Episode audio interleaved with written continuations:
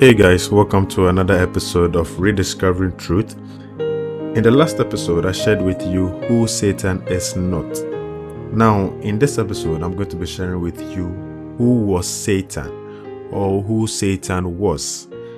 And then in the next episode, I'm going to be sharing with you who Satan is. Now,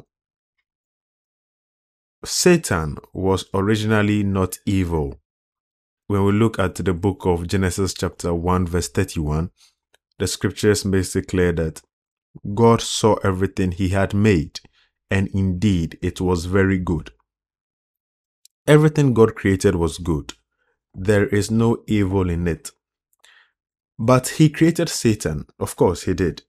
He created Lucifer. This was his original name, Lucifer.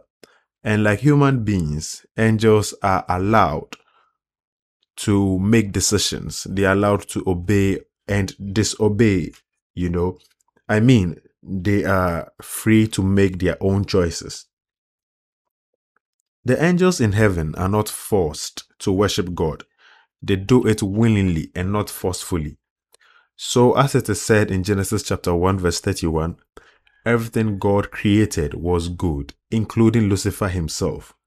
This is what the scripture says about Lucifer. You were the signet of perfection, full of wisdom and perfect in beauty. You were in Eden, the garden of God. Every precious stone was your covering. With an anointed cherub as guardian, I placed you.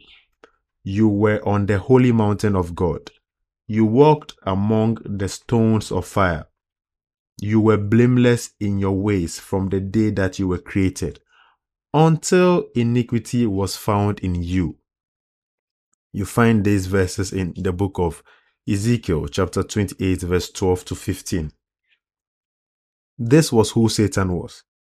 One, he was sinless and blameless. In other words, he was perfect and there was no sin in him.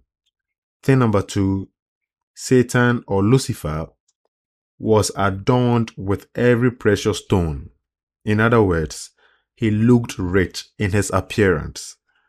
He was just perfect until sin was found in him. How can a perfect person sin? This would be your question. The way the Bible describes him makes it look like there was none like him. Indeed, there is no angel described in the Bible this way. And if he was the only angel who was this way, then that may be the cause of his sin. But really, we notice that it was his pride and discontentment that caused him to fall. Now let's look at some scriptures here. In the book of Ezekiel chapter twenty-eight verse seventeen, the scripture tells us that your heart was proud because of your beauty. I'm going to take that again. Your heart was proud because of your beauty. You, you corrupted wisdom. What does it say? You corrupted your wisdom for the sake of splendor. We see Satan self-absorbed and was filled with pride. This represents the beginning of sin in the world before the sin of Adam, before the sin of man. Lucifer made a decision. He chose to rebel against his creator and he was judged.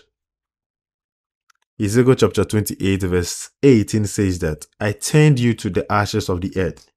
Isaiah chapter fourteen verse twelve teaches us that how you are fallen from heaven, O day star, son of dawn.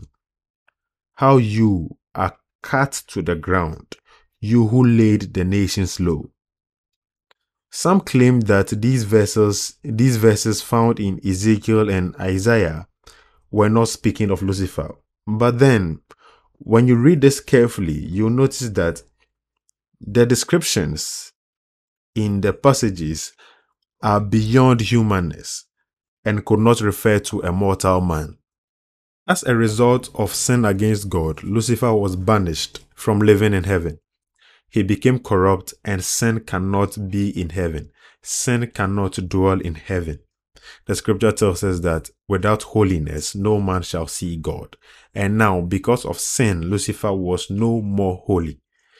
His name was changed from Lucifer, which meant morning star, to Satan, which means adversary.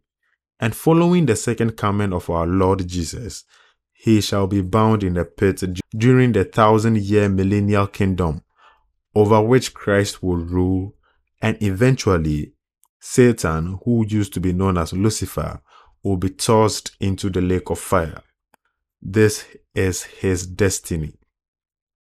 So now that we know who Satan is not and who Satan was, in the next episode I'm going to be sharing with you who Satan really is today in the present. Thank you for listening to this episode. If this brought you value and if you are learning from this podcast, please do well to share with other believers. Grace to you.